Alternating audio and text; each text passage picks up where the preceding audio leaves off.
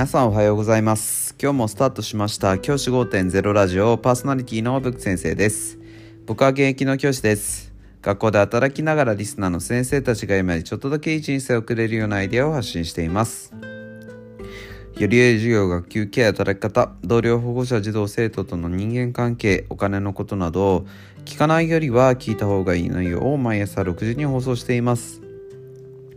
通勤の後から10分間聞き流すだけでも役立つ内容です。一人でも多くのリスナーの先生たちと一緒に良い教師人生を送ることが目的のラジオです。今回のテーマは会計処理を年度末に溜め込まないっていう話をしたいと思います。今日は会計処理についてです。学校の先生の業務の一つとして会計があったりします。もちろんジムの先生がやってくださることもありますが例えば部活動の部費とかね各部活動で集めてるものとか各研究会各教科で集めてるお金とかそういったものがあったりします。そういったものの決算っていうのは先生方がやらなければいけないというケースもあると思います。僕はですねそういったものをやるのすごく苦手なんですけれどもやらなきゃいけないとなった時にはルールを決めています。それはすぐに使える場所要はデスクトップに会計を置いておくことなんですね。そしてすぐに何か支出が出た時に関してはそれを入力していくこと。これを欠かさずやるようにしています。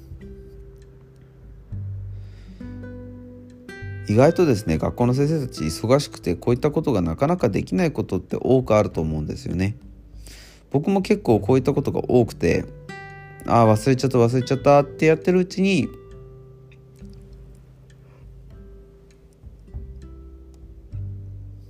紙だけが溜まっていってしまう。っていうことが結構あります。そしてお金が最後合わない。みたいなことが起こったりするんですよね。そういったことを避けるためにもなるべくお金集めたタイミングでどんどんどんどん記録していくこと。これすごく大事なことだと思います。これ当たり前のことなんですけど意外とやれないことが多いですよね。なので僕はデスクトップにその会計の処理する水筒帳を置いとくようにしています。そうすることで常に開いて確認もできますしお金の収支があった瞬間に対応できると思います。これ当たり前のことと思われますが意外と本当に忘れてしまったりとか年度末ちょうど今ぐらいの時期になってやばいお金の収支完成しないと計算しないとみたいなことやられてる方とかもいるかなって思うんですね。そうなってしまうとなかなかうまくいかないその計算が合わなくなって最終的に時間かかってしまうということがあると思います。一方もし収支の変更があった瞬間その都度都度でしっかりと計算をしている人はこういった手間がかからずに計算すること可能だと思います。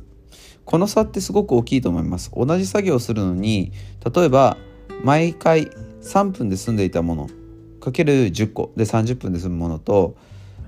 収支が合わないって言って1時間かかるもの。これでもう30分の差が生まれてしまいます。30分の差が同じ作業をすることで生まれてしまう。この30分ってもったいないですよね。学校の先生忙しいですからなるべくそういった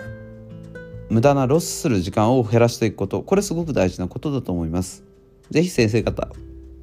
会計に関してはデスクトップに水筒帳を置いとくっていうような工夫をしながらなるべく自分が計算する時にいちいち探さなくていいような工夫をしていくことすごく大事だと思います。是非意識してみるのはいかがでしょうか。じゃあ今日はこの辺で起立で着席さようならまた明日。